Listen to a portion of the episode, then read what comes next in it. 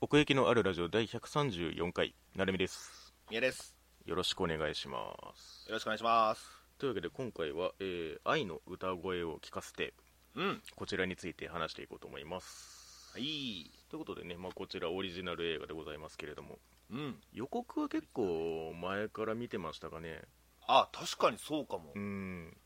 なんか、公開した瞬間、あ、うんそういえばやってたな、みたいなのは思ったそうそう そうね。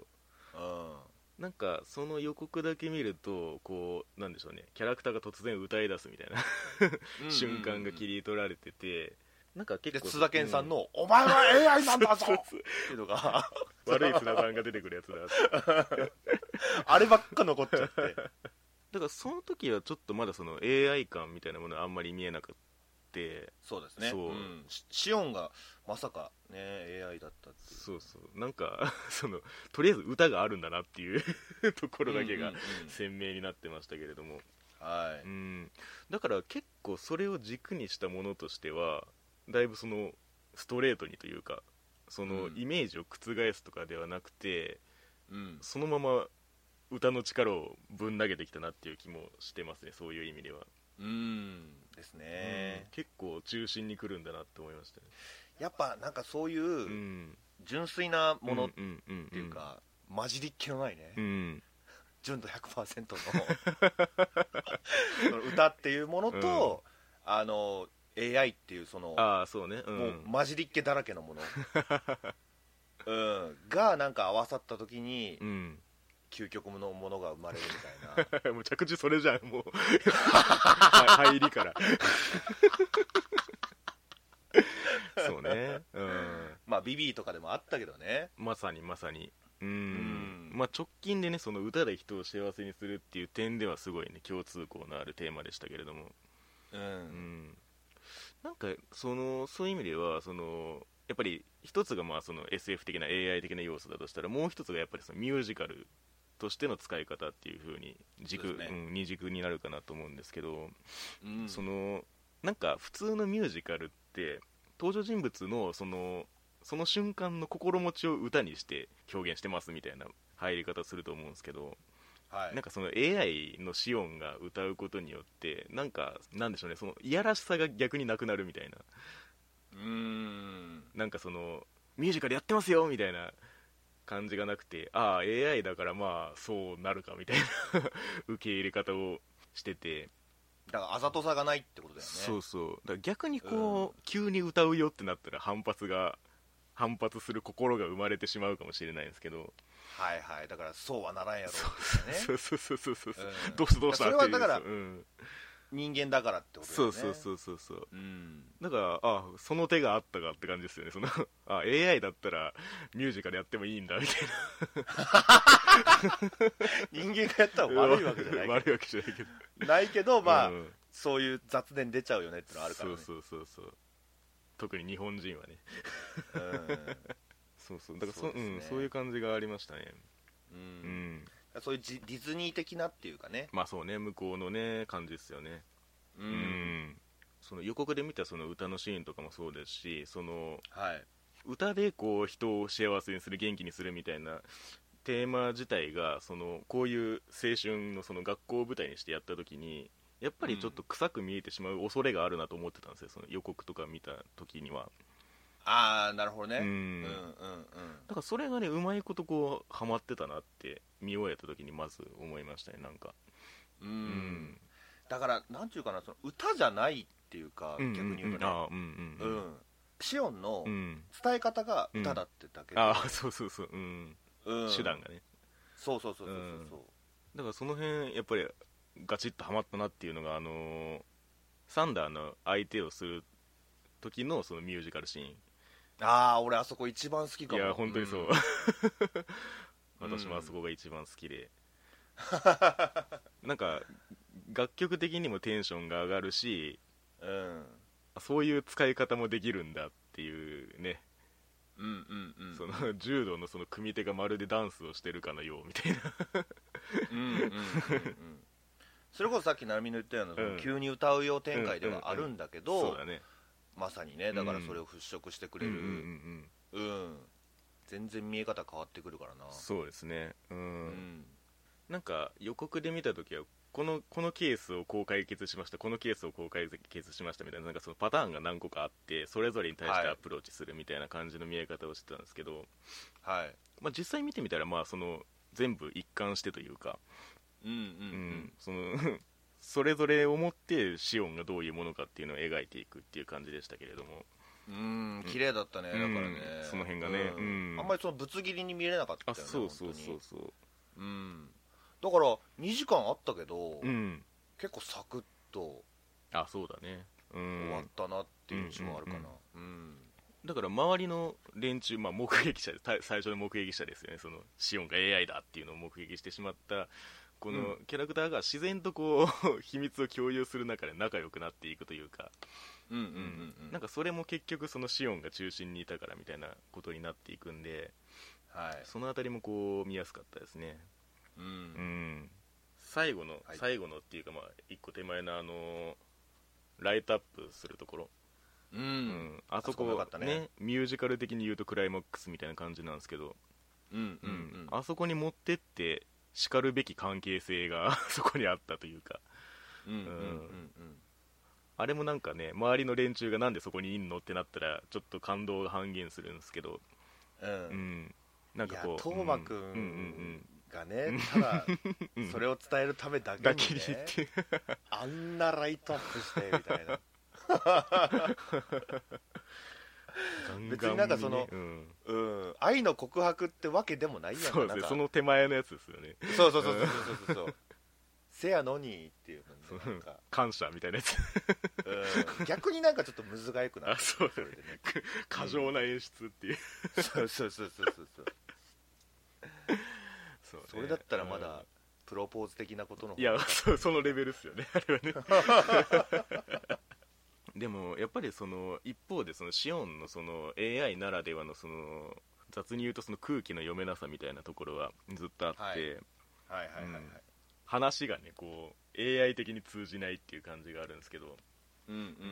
んお母さん喜んでるけど、ううんん多分うまくいってなかったよっていう バリバリ浮いてるよっつって そうそうそうそのねまあ里見がねそれうんと感づいてたから、まあそうねフォローが入っててよかったけど先回りして先回りしてみたいなねやってたけど、 だから、うんあの悪いと思わなかったんだよねその、うん気づかれたことがああそうね後になってっていううか、んうんうんなんか後々バレちゃって、うんうんみんなが悲しむ展開にはなって、ああじゃあこれがいけなかったのかなみたいな最初里見が気づいたことがいけなかったのかなみたいな風に思いがちかもしれないけど確かにうんうんいやーそれでよかったんうだんうよんうっんて、うんうん最後に思えたっていうか、ね、そうですねでやっぱりこうもう一個のその種明かしじゃないですけれどもその昔もう出会ってたっていう、そうですねうんあそこの上乗せがでかかったですねうん、うシオンを見てるとっていうか、まあうんうん昨今の AI あーねうん題材ものを見てると、はいはい人類がうん AI に対してその尊敬するだとかその、うん昔の考え方としてはその、うんなんていうか、うんうんあの自分のしもべっていうかああそうさ、ね従順なものみたいな、まあ道具の延長線上というかそね、う側面があったと思うんだけどうんうんうんだんだんその AI が追いついてさらには超えようとしてるっていうう、んうんうんそうね、うん感じがこれにもあったなって思うっんてなるほど、うんうん、で、うんそこの違いってやっぱりその変にやっぱり人類がそういううん機械じみたうん世界観にうん今埋もれてるから,、うんうんそれによってなんかそのどんどん衰退してってるような感じもしててうんこうやって思いも告げられないわけですよ斗真君とかもねああそうこっち側がねうんそう、はいはいおっちゃんとかあやちゃんとかもちゃんとだからシオンの力あってようやくみたいな、なるほどうん、昔だったらもっとうまくいけてたんじゃないのかなって思うところがそういう機械じみた世界観によってだだったり、うんうんうんうんうんうんまあ、それによってのなんかそのあんまり人自分の心を打ち明けられないっていうか、まあ、文字にはできるかもしれないけどそれだとちょっと弱いみたいな、そういうデータ化された世界でのなんか被害者じゃないけど、昨今の少年たち少年少女たちみたいなまあ一種その技術の発達によってってことですよねそうそうそうそうそうそううん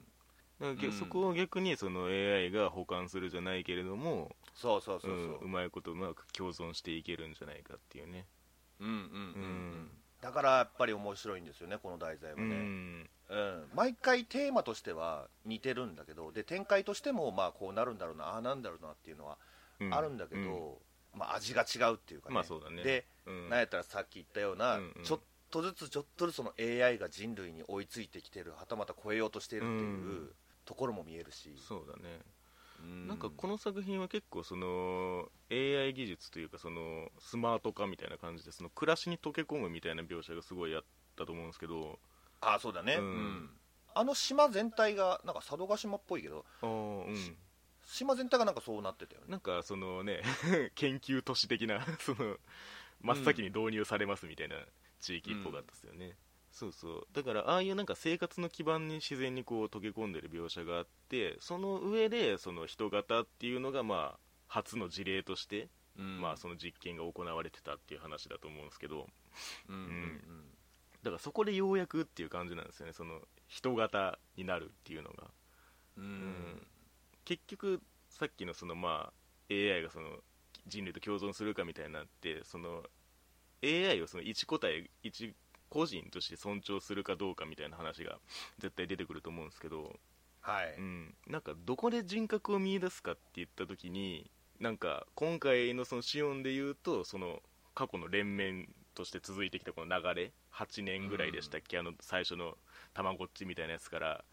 そうですね考えるとそうあそこのなんか流れが加わった時に宿ったって思ったんですよね、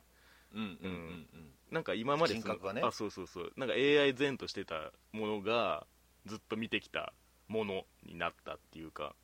うんううんんだからあそこがかぶさった時になんか超えたなって思ったんですよねはいはいはい、んねうんだからそういう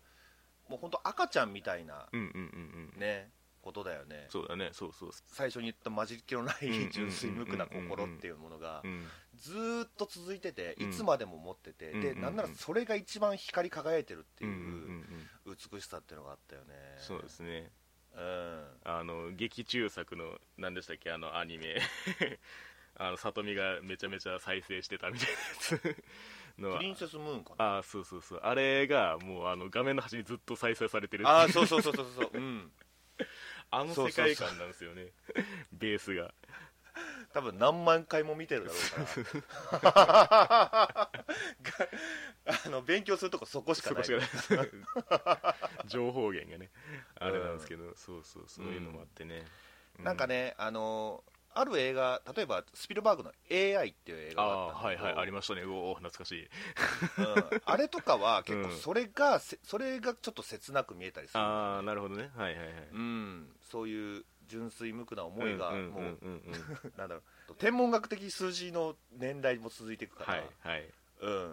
う人類がいないいなくなるまでそれが続いてるから、それがまた切なく見えるみたいな感じになったけうんうんうんうんうど、んこれはね、まだそういう、そそうですねまだの、うん、その報いることが範可疇に収まってる可能っていう そうそうそうそうそうそう。うんまあ確かにね一種それがけなげさに見えるというかねうんうんああそこまでしてみたいな感じがあって、うんうんそうだからやっぱり最終的にはその救いに行く展開、ううんん、だからなんかある種の無謀さが伴うというか、うんまあ、今回ねあのお母さんが 里見のお母さんが協力してくれたからあれなんですけどはい やっぱクライマックス的にはちょっとそこに持ってかざるを得ないというかそうだよね そうそうそうシオンを取り返すん そだうってそいううねそうそううんシオンにまつわる物語としてはその出自が明らかになった時点で割とピークな感じがあるんですけど、ううんん、物語上のこうラストに向けてはあのドタバタが必要なんだろうなっていう気がしてましたねなんとなく、そうだねうん、まあまあそのまあその宇宙に逃がすっていうのもまあなんか技術の延長線上にある気がしてそこはなんかすごい腑には落ちましたねうんうんそうだねデータだからね そう そうそうまあちょっと皮肉ってもいるなとは思ったんだけどなまあまあそうだね側じゃないしねそうそうそうそうそううん声だけが聞こえるってあいあそうね、ううんまあでもそうして続いてきたものだしなみたいなところもあるしねまあ確かになうんそうそうそうそう言われるとそうなんですねだからまあ最後ねこう衛星から着信があってねああいうのもまあ、粋な終わり方だなって思いましたけどはいはいはい、うんそうですねだからまあ成美はどう思うそのシオンがいてよかったなとはもちろん思うと思うけうんど、うんうんその人類全体にしてみた時にあこあそうだね、うん、ういうシオンの存在っていうのは、そうですねだから多分そのシオンみたいな人型 AI がそのいっぱいいるみたいな世の中にはまだちょっと早いんだろうなっていう気がするんですよね、はいはいはいはい、うんこれだけなんかその技術が浸透したっていう舞台においても結構異端に見える感じがあったからうんうんうんなんか結構そのパターンというかそのね あのなんだっけ田植えしてるやつとかあとまあそれこそそのサンダーの相手してたあのなサンサンダユだっけなんなんだっけ あのああなんかいたないたうんそうああいうなんかその用途別のものがまずあってうんうんうんそこにこう人格が付与されていくみたいな流れのその一番端っこの方にあるなっていう気はしましたねああそうだうね、んうんいや本当あれぐらいで俺はちょうどいいと思うんだよなそそうなんのですよねうん相手あの柔道相手ぐらいっていうかそうそうそうそううん、なかなかここまで出てくると、うん混乱するよねって俺だから俺はちょっとねそうまあ反対ってわけではないけど、ううんんまだまだやっぱり課題はあるんじゃないかなとは思う感じそうですだからこ,、この先の未来にあのビビで言うところのその シンギュラリティ計画が遂行されるぐらいのこの近づき加減が出てくるっていうねそうだうん、や ねうん、っぱりねその自我が出てくるかどうかですよね本当にねうんうんそこだよな、うんだから、うん本当にシオンにもそういううん使命みたいなのがあったよねそうだねうん一つの、うんもう本当に一つの、ううんんうんうんうんうん里見が幸せかどうかそうですね、う、うん ん、そういえば最初から里見に向いてたなっていうのはあるんですよね そうだねうんクラスメイトはちょっとやりすぎだったんじゃないかっていうね、うんもうちょっとおきょ距離感がお家ねうあんーお家の家政婦ぐらいからだったね確かにねうんあーでもそういう意味ではその今回のそのシオンのこの人格ってイレギュラーだったわけじゃないですか、うんそこの素体にこう飛び込んだみたいなその逃げ続けてたあのデータがうん乗っ取ったみたいなニュアンスだから、うん本来その里見のお母さんが目指してたそのシオンの感じってどんなんだったんだろうなとは思いますよ ね、ああなるほどね、うんはいはいはいはいはいもっとうん、もっと優等生だったんじゃないああそうそうだからあんなにこう突飛な行動行動しないっていう感じはあるかもしれないですよね、それこそ使命がないっていうかああねうんうん学校でそつなくこなす使命みたいな溶け込むだけみたいな そうそうそうそう、んそうなった時に別にな作る意味あんのって感じはするけそうどなねんですよねだからどの程度のこのサポートが必要となるかっていうんでまたこのさじ加減がね生まれてくるっていう、うんうんねええーその辺はね永遠のテーマっぽい感じがしますけれどもうん、うんこの映画にもそれはあったね、そういうそうですね永遠のテーマうんんなんかその、まあ、ビビもまあ一応その歌が中心にある話でしたしうんあとあの最近で言うとあの「竜とそばかすの姫」とかもあのミュージカルではないですけどもそのなんか「美女と野獣」をモチーフにしたシーンとかが間に挟まったりしてた作品だったりしたので、なるほどうね、ん、テーマをこう重ねるっていう意味合いではなんかこうのん「愛の歌声を聞かせては」その自然にする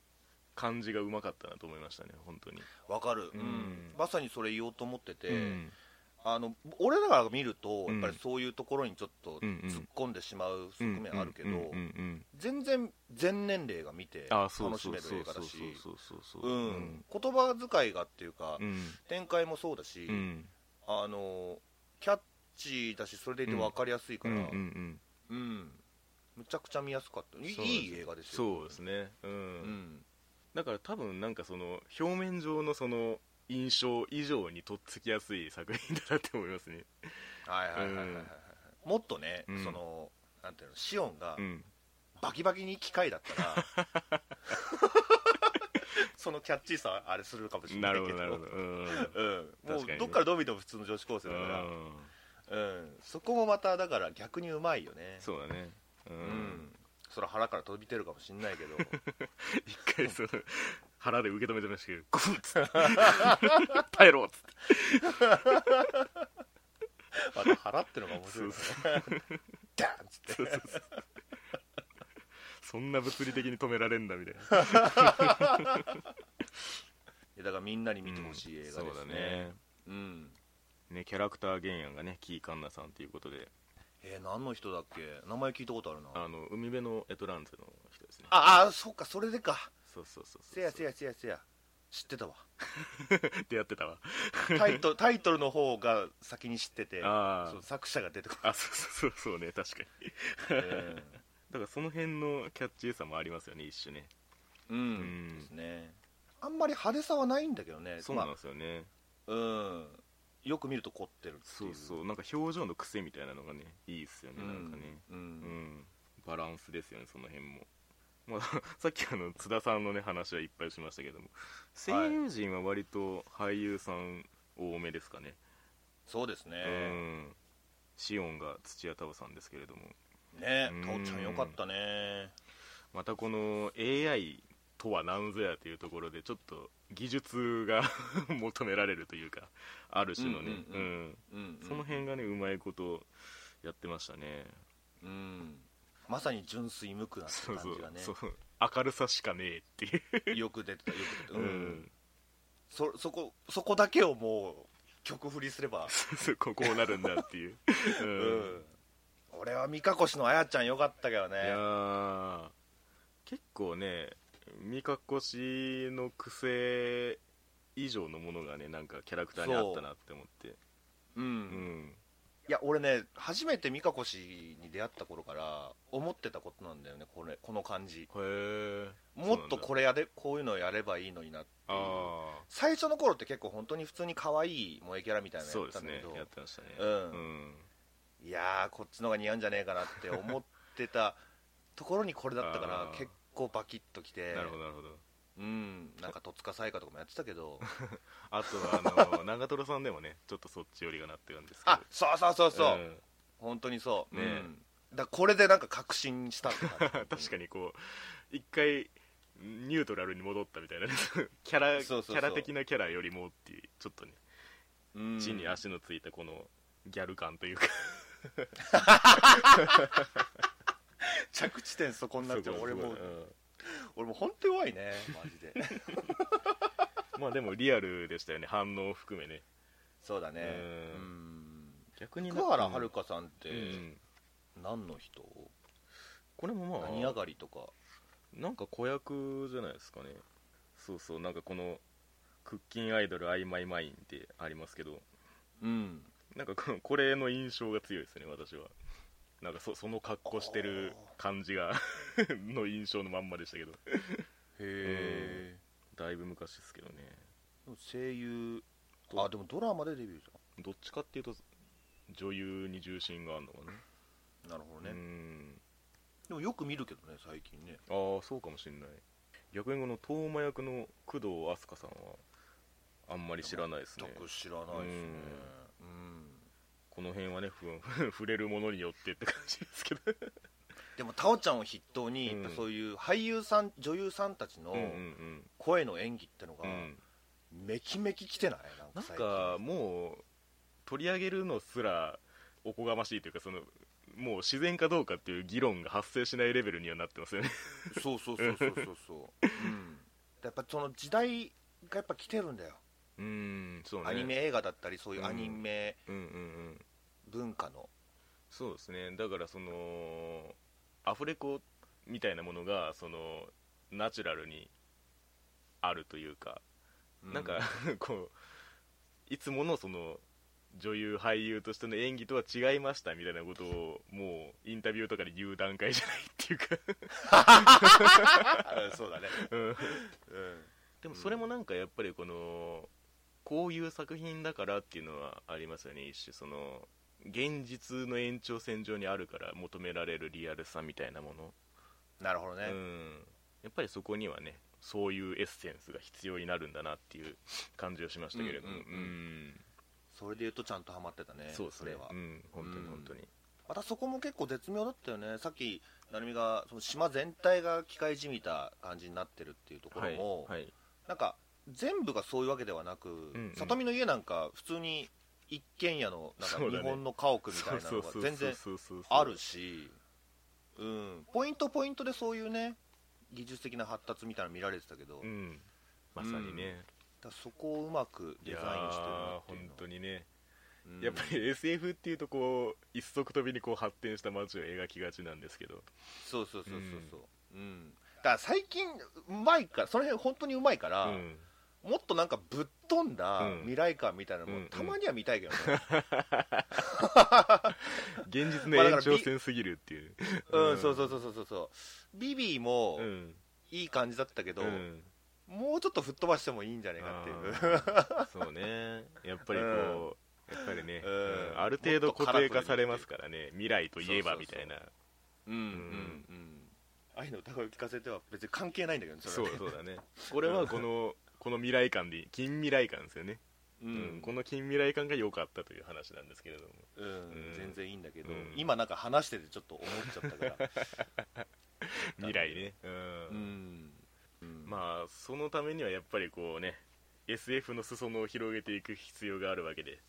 うんうんううんん、そういう意味ではこれは本当にもうなんかさっきも言いましたけどでオールレンジでこう入門編になりうるというかうんうんうんううんんすごいちょうどいい入り口ですよ ねそうですね、うんうんいやーまた追っかけていきたいですねこういう映画への題材はそうだうね、ん比較して見えてくるものもあるしねあこっちはこう来たそうそうそうかそうみたいな感じのね、そうそうそうそう、んうんもうそれが本当楽しいからね この題材は、確かに確かにうんでこの人自身監督さん自身もやってるそのイブの時間っていうのもああっあたしそうねそうそうそうそうそううんだから結構やっぱりその今回はっていうよりも結構監督の中でもこうつながってるテーマだったのかもしれないですよね、確かにうねんうんだからこそのリアルさみたいなところはあると思いますけどもうん、うんまあまあ今収録時点で公開して、まあ、数週間ぐらい経ってますけれども、はいうん、まあまだまだ見れると思うんでうんまだ見てないという人はねぜひ見ていただきたいと思いますけれども見に行きましょうはいそんなところですかねはいはい、というわけで、えー奥行きのあるラジオ第134回、えー今回は「愛の歌声を聞かせて」のお話でございましたあり僕らの生まれてくるがとうございましたごめんなさい